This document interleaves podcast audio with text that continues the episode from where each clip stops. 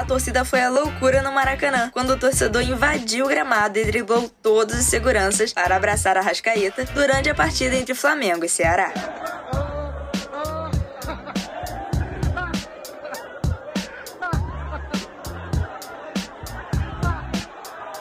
Os jogadores presentes em campo foram correndo em direção ao torcedor, pedindo calma aos seguranças. Após o jogo, o uruguaio foi às redes sociais pedir para encontrá-lo, pois quer dar uma camisa de presente ao flamenguista. Além disso, o meia Andrés Pereira, considerado vilão na derrota do Flamengo na final da Libertadores, vem recebendo o apoio da torcida. Após a vitória de 2 a 1 sobre o Ceará na noite de ontem, o camisa 18 foi às redes sociais agradecer aos companheiros de equipe e aos 47 mil torcedores que estiveram na partida. E você já perdoou o Andréas? O que vocês acharam da atitude dos jogadores com o torcedor que invadiu o campo? Deixa aí nos comentários.